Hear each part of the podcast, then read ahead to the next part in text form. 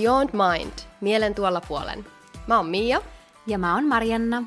Tässä podcastissa puhutaan elämän taijasta ja itsensä kehittämisestä sekä inspiroidutaan uuden oppimisen äärellä. Tuu meidän mukaan latinalaisen Amerikan viidakoiden kautta Barcelonaan fiilistelemään elämän suuria kysymyksiä. Nauti matkasta!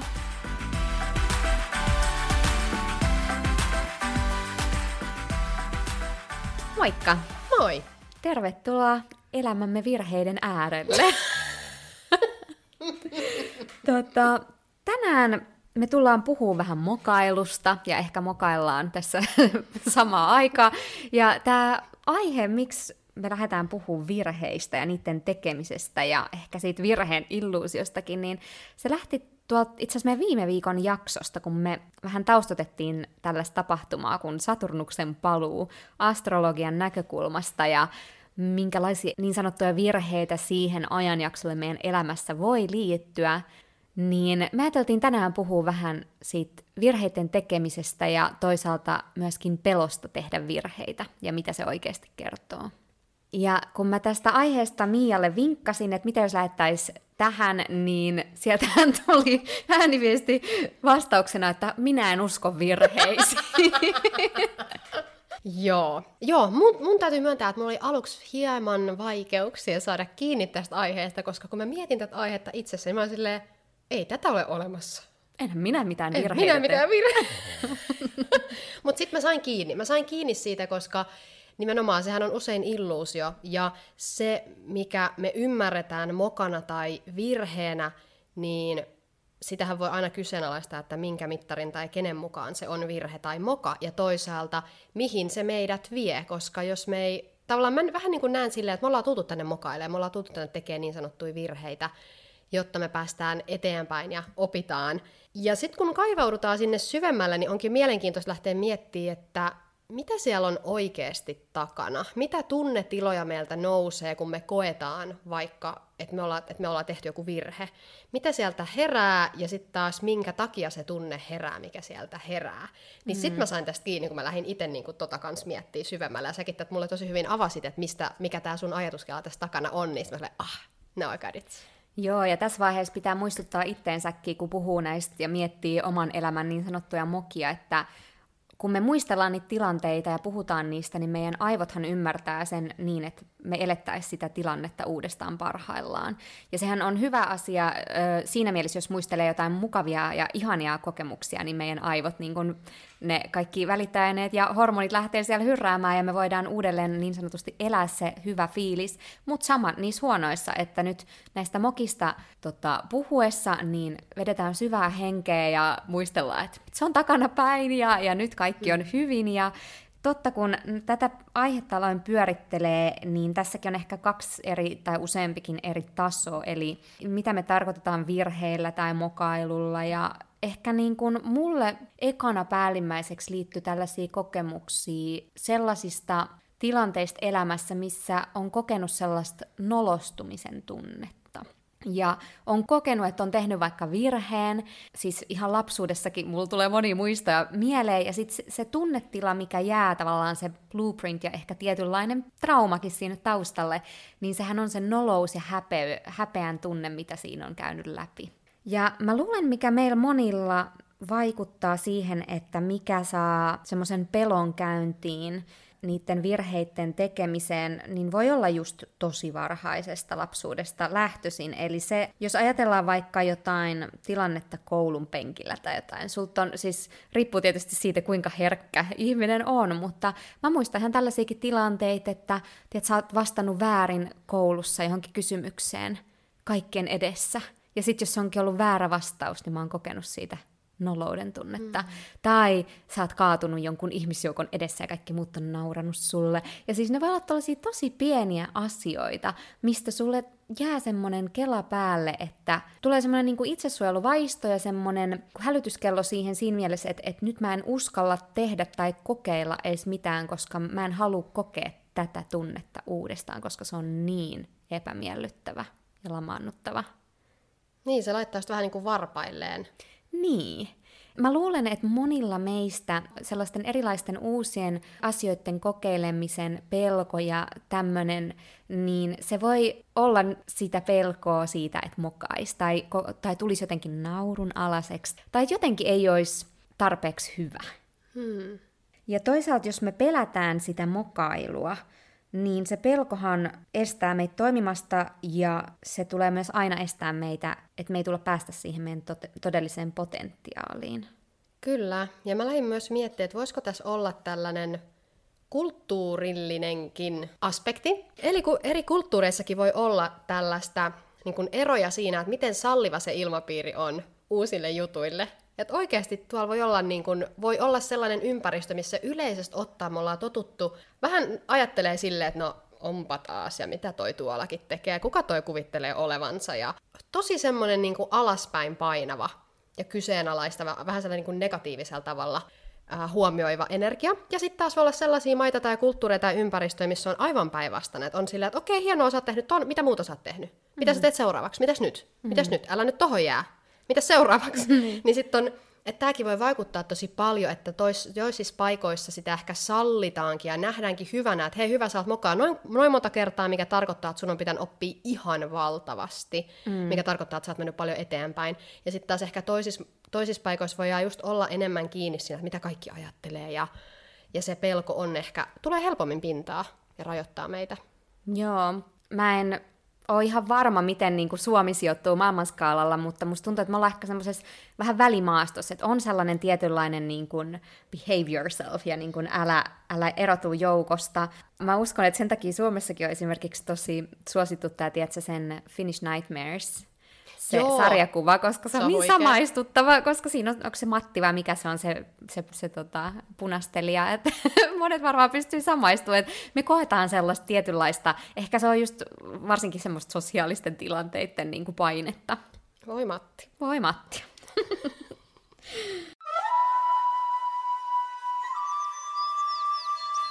Mutta joo, sit mä aloin miettiä tätä sellaisesta näkökulmasta, ihan jos mennään niin kuin tonne juuritasolle, että jos me ajatellaan vaikka semmoista taaperoa, joka opettelee kävelemään, niin sehän niinku nousee sieltä ylös niin monta kertaa, kun se kävely alkaa onnistumaan. Ja siihen mä luulen, mikä vaikuttaa kans, että ei niinku luovuta siinä, että si- siinä ei edes osaa kokea sellaista häpeen tai nolostumisen tunnetta siitä, kun kaatuu. Vaan sulla on se selkeä visio, ja sä menet sitä kohti, että nyt minähän opettelen niinku tässä kävelemään. Ja sit mikä taas aikuisiällä tai, tai nuorempanakin tulee, on sellainen, että siihen ekaan kaatumiseen tavallaan saattaa sit jäädä. Että oho, kaaduin, enpä yritä uudestaan. Ja sitten toisaalta tämäkin on niin yksilöllistä, koska jos me ajatellaan tätä eroa, että miten on sellaisia ihmisiä, jotka jää siihen ekaan kaatumiseen ja ne ei lähde enää yrittää uudestaan, tai ne ei ehkä koskaan edes yritä sitä ensimmäistäkään kertaa, versus ne ihmiset, jotka joka, niin kuin kaikesta huolimatta tuolla menee ja tekee. Niin mikä se erottava tekijä on? Onko se se, että ne ei pelkää niitä virheitä tai niiden tekemistä, vai sitten tällä ajatus, mikä mulla tuli yhdestä kirjasta, minkä mä oon lukenut, tämmöinen Feel the fear and do it anyway, niin se, että kaikki me jollain tasolla koetaan sitä pelkoa, yrittää jotain uutta tai tehdä virheitä, mutta toisilla ihmisillä se vaan ei ole niin läsnä tai lamauttava. Se voi hyvinkin olla toi, ja mulla tuli myös mieleen yksi asia, mikä varmaan nousee sellaisesta aika rajoittavastakin ympäristöstä tai kulttuurista, missä ei hyväksytä virheitä, on perfektionismi, mm. joka ehkä tänä päivänä on mun mielestä liiankin semmoinen glorifioitu ja jotenkin se nähdään hyveenä monta kertaa, vaikka sit todellisuudessa se voi sille henkilölle, joka identifioi itsensä tällaiseksi, se voi olla todella haitallinenkin piirre sitten lopulta ja just tuo sitä rajoittamista ja, ja sitä pelon ilmentämistä, että totta kai, jos on sellainen kulttuuri, missä just on näitä lentäviä lauseita, että kehitys loppuu tyytyväisyyteen ja, ja näin, niin vähän silleen, että no milloin, mikä on sit niinku, että milloin me ollaan tarpeeksi, mikä on tarpeeksi, eikö täydellisyyskään riitä. Ja jossain kirjassa oli just tuosta perfektionismista sanottu jotenkin näin, että se on lopulta vaan pelkoa omasta riittämättömyydestä tai hylkäämiseksi tulemisesta, tai että se on niinku peloista käsin nouseva tunne. Ja sitten jos miettii just, että kun se nähdään monessa paikassa aika hyvänäkin, että jossain työhaastatteluissakin, kun pitää sanoa, että no mitkä on sun tällaiset kehitysalueet, niin sitten me ollaan silleen, no mä nyt oon vaan liian tunnollinen ja mä nyt vaadin vaan iteltäni ihan liikaa, mä oon tällainen perfektionisti. Silleen, mm, come on girl. Että niin, se ilmenee varmasti monella tavalla, että musta tuntuu, että toikin on vaan yksi ikään kuin naamio niille peloille, että niitä voidaan kokea niin eri tavoilla. Mm. Joo, mä kyllä pystyn hyvin samaistumaan tuohon, ja mulla oli tollainen layer tuolla omassa identiteetissä jossain vaiheessa, että mä oon tällainen perfektionisti, ja koska mä nyt vaan oon tällainen tunne- tunnollinen mm. ja teen kaiken hyvin, ja on niin kun, ä, yksityiskohdissa aina huomioon ja tälleen, niin totta kai se, se voi jollain tasolla olla myös osa sitä omaa luonteen piirteitä tai sitä, sitä persoonaa, mutta aika paljon sieltä kyllä tulee, niin tonku tajuu, että se on oikeasti vaan pelko.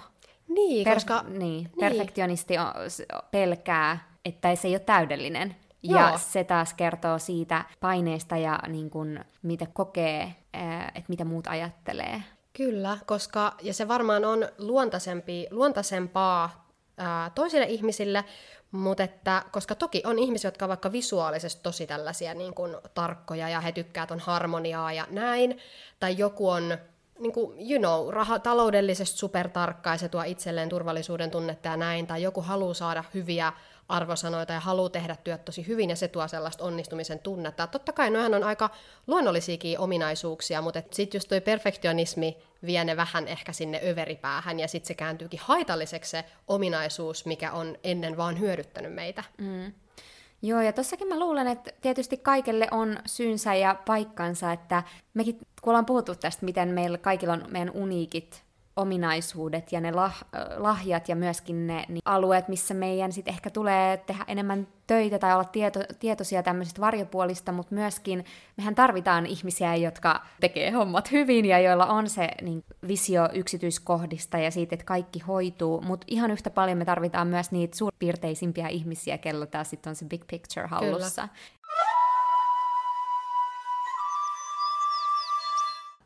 Sitten ehkä tuolla yrittäjyys- ja startup-piireissä tulee usein esiin tällainen äh, sanonta kuin fail fast.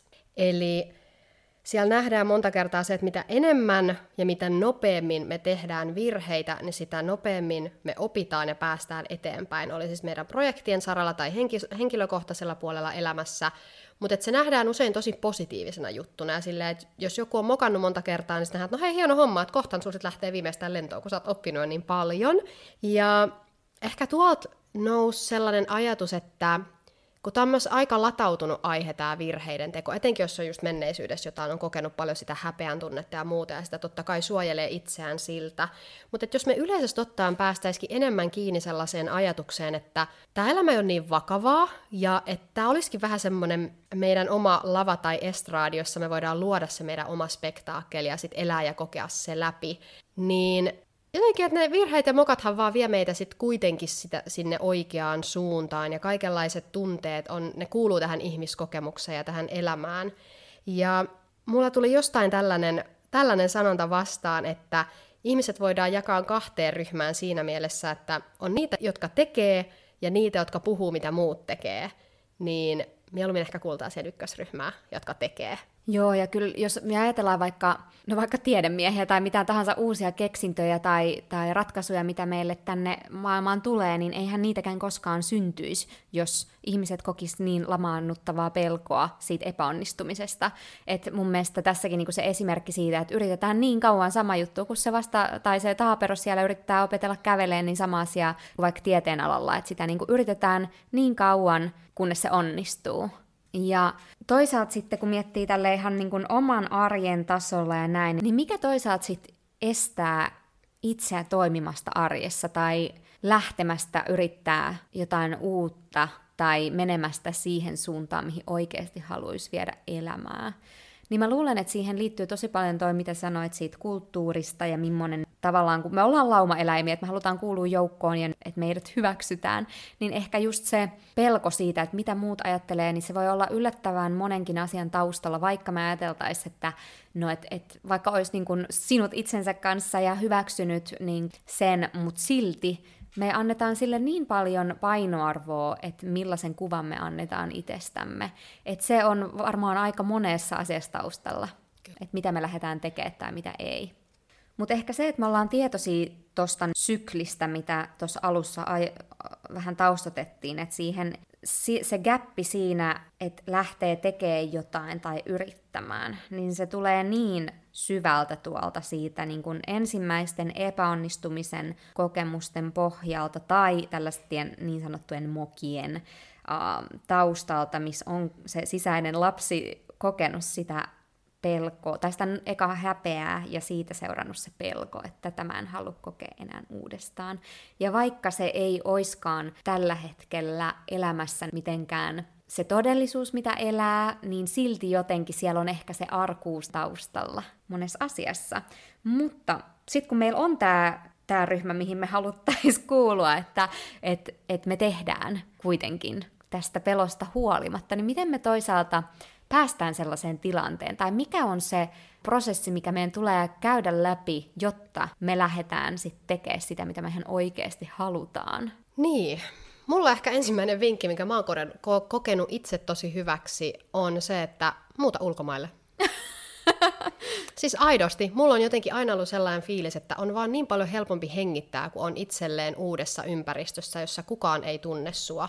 Koska silloin sä et tavallaan voi peilata ulkopuolelta samalla tavalla sitä, että mitä sä lähdet tekemään tai miten sä oot tai kuka sä oot, koska ei kukaan, kun kukaan ei tunne sua, niin kellään ei ole vielä sellaista peruskuvaa siitä, että kuka sä oot. Eli sä voit ikään kuin luoda itsesi uudestaan. Tämä on hyvin tällainen iso ja radikaali, mutta silleen, että tämä voi oikeastaan olla aika sellainen juttu, joka antaa etäisyyttä siihen tarpeeseen tai pelkoon, että mitä joku muu ajattelee. Mm. Joo, no mä olin taas tulossa tähän, että hyväksy itsesi sellaisena kuin olet. Että se sellainen toi, vaihtoehto B.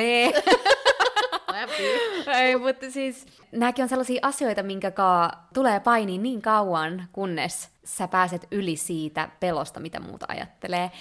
Huolimatta siitä, missä kulttuurissa on, totta kai se on, se on totta, että kun sä vaihdat ympäristöä, niin se on jotenkin joskus helpompi, koska sä, sulla on tavallaan se vapaus luoda niin kuin se oma kuva ja imago tavalla.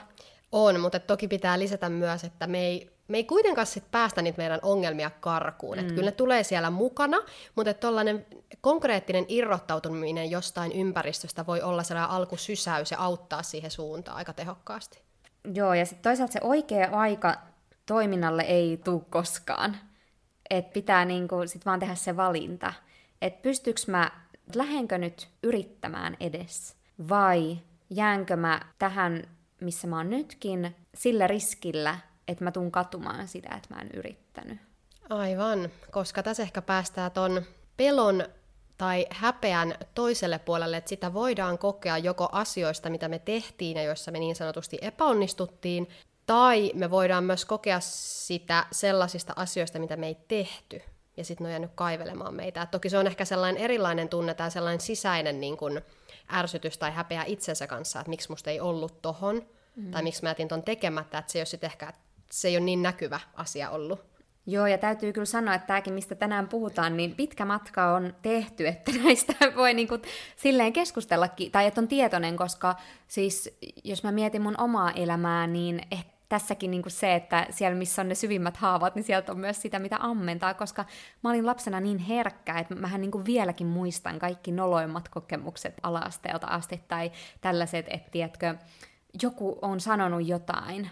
Ja mä muistan sen tunteen, mikä mu, niin joku tällainen aiheeton läppä tai joku, mikä niin kuin mä koin, että se oli muun kohtaan kriittinen mielipide, vaikka joltain luokkakaverilta tai jostain, niin, niin se tavallaan tunne siitä, että apua, että onkohan musta nyt jotain vikaa, tai enkö mä nyt kuulukaan tähän joukkoon, tai semmoinen, niin se on niin silleen syvällä siellä, että jos niin kuin sitä ei sitten aikuisella tavallaan tee sitä työtä, että vähän niin kuin silittää sitä omaa versiota siitä lapsesta ja on silleen, että hei, että it's okay, ja kyllä siitä, tai ettei jää sellaista vaihdetta päälle alitajuntaan, että se estäisi toimimasta tässä hetkessä ja todellisuudessa, niin ehkä semmoinen tietoisuuden lisääminen siihen ja myöskin, niin kun, jos haluaa, niin ajattelu siitä, siitä käsin, että, että ajattele itsesi niin kun ihan viimeisinä päivinäs, että mitä sä et ainakaan halua jäädä katumaan tässä elämässä, että ei tullut yritettyä tai tehtyä, niin se, se myös voi toimia niin kun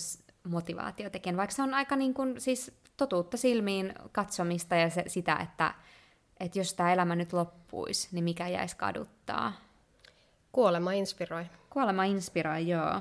Ja ehkä tohon liittyen myös yksi, mikä voi auttaa, on perspektiivin ottaminen asioihin.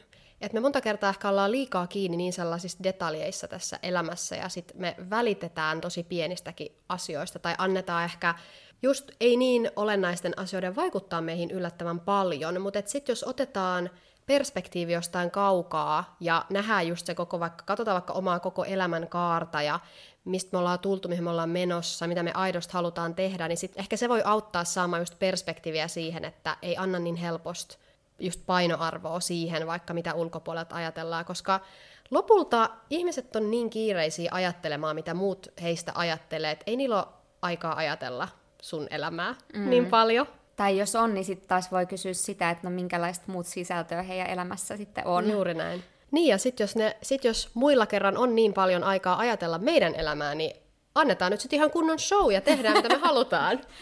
Joo, ehkä sekin on jollain tavalla osa elämässä etenemistä ja aikuistumista, että et uskaltaa ja oppii päästää irti, koska joskus senkin eteen, että oppii päästää irti muiden mielipiteistä tai siitä, että mitä he ajattelee, niin senkin eteen täytyy tehdä töitä. Mutta sitten se myös tuo toisaalta tullessaan sellaisen vapauden, mikä sitten taas kuitenkin antaa elämään niin paljon enemmän. Joo, ja tossakin ehkä tulee, voi myös tulla sellainen vapaus ja vastuu, että sitten kun ei ole enää niitä niin sanottuja tekosyitä, että mitä muut ajattelee, niin sitten on silleen, että ai nytkö mun oikeasti pitää vaan tehdä, mitä mä oikeasti haluan.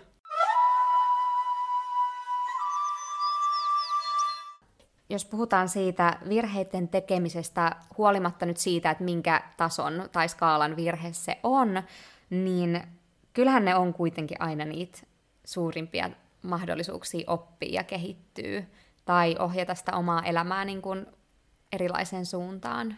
Ja myöskin, mitä mä oon itse huomannut, että, että jos kokee, että on tehnyt jonkun virheen tai joku ei ole nyt mennyt ihan niin kuin oli ajatellut, niin ne myös havahduttaa siihen, että kuulee, miten puhuu itselleen.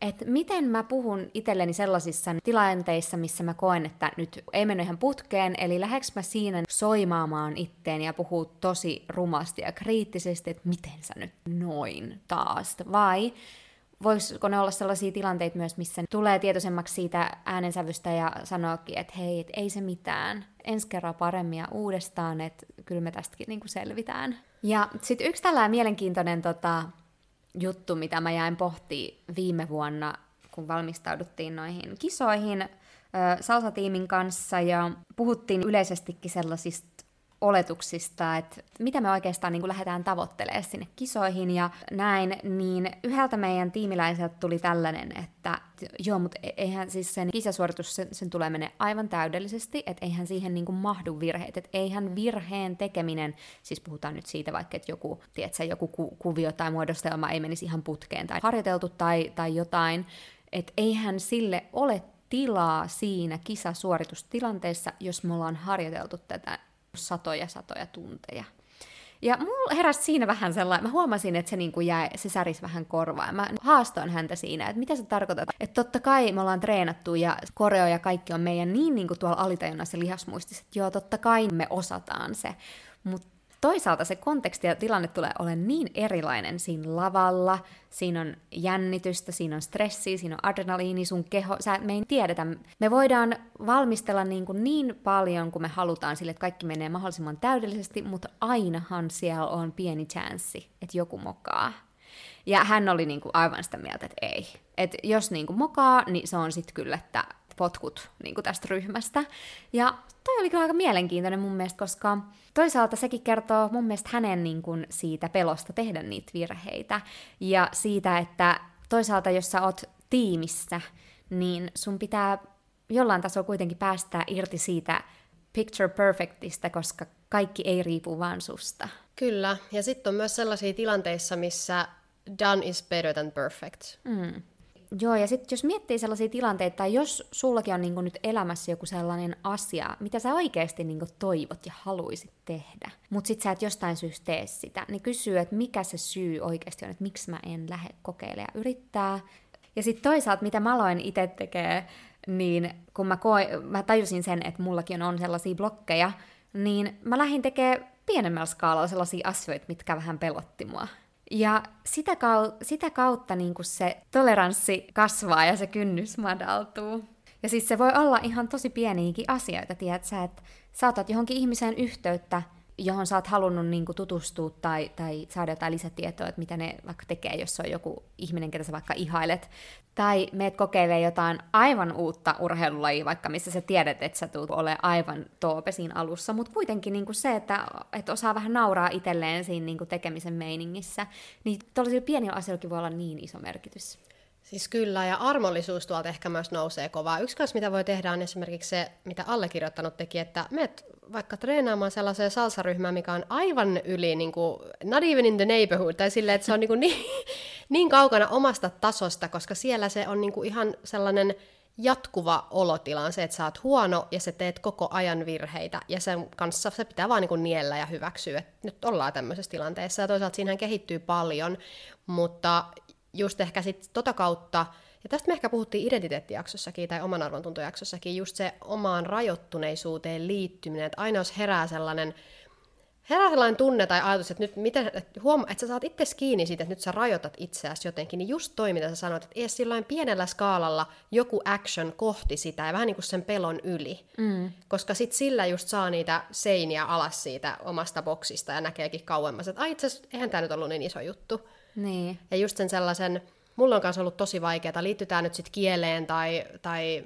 johonkin lajiin tai mitä muut, mutta sellainen oman keskeneräisyyden sietäminen, niin sekin mä nyt vasta hoksasin, että sehän liittyy eräällä tavalla tähän epäonnistumisen mm. pelkoon ja mokailun pelkoon, mm, koska toki ei sitä, siis se, se on ihan todella ärsyttävä tunne, jos sä koet olevasi huono jossain tai sä koet epäonnistuvas, mm. niin ehkä jotenkin sen, sen tunteen kanssa eläminen ja sinuiksi tuleminen voi kans, se, joo, se on aika rankkaa, ei siinä ehkä koko aika olla siinä tunteessa, mutta että siitä kun ottaa vähän niin kuin sen latauksen pois.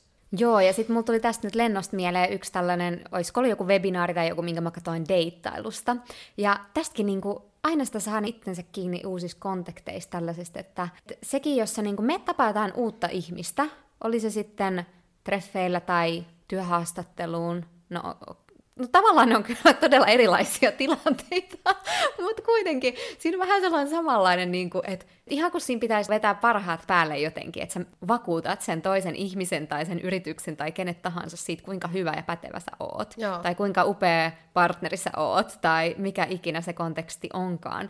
Että toi on musta, niin kuin, se, se kuitenkin siellä on taustalla sellainen, että haluaa tulla hyväksytyksi, haluaa niin kuin, jotenkin pönkittää sitä omaa pätevyyttä, ja, ja, ja kuitenkin monilla meistä ehkä siinä on, on se, että haluaisi vaan tulla jotenkin hyväksytyksi ja ettei olisi sellainen, niin kuin, että no nyt mä epäonnistun ihmisenä, jos ne nyt ei ota mua tonne duuniin mm. tai, tai jos ei tule seuraavia treffejä. Siis nämä on niin, tämä on niin monisyinen, monitasoinen teema, että aika monen taustalla loppujen lopuksi on se virheiden tekemisen pelko.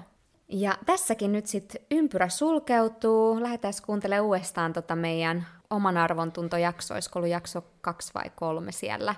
Anyways, niin siis tässäkin taustalla se, että mitä enemmän taas pystyy niin kuin hyväksyä itsensä ja, ja tajuu sen oman arvon ja on si- sinut senkaan kuka on, niin eihän sillä ole sit enää mitään väliä, miten muut reagoi, ottaako ne sua vastaan vai ei, koska sä tiedät jo, mikä se sun oma arvo on ja kukaan muu ei sitä voi niin kuin heilauttaa. Drop the mic. Ei muuta kuin seuraavia mokia ja katastrofeja kohti. Kyllä. Ensi viikkoon. Ensi viikkoon. Ciao.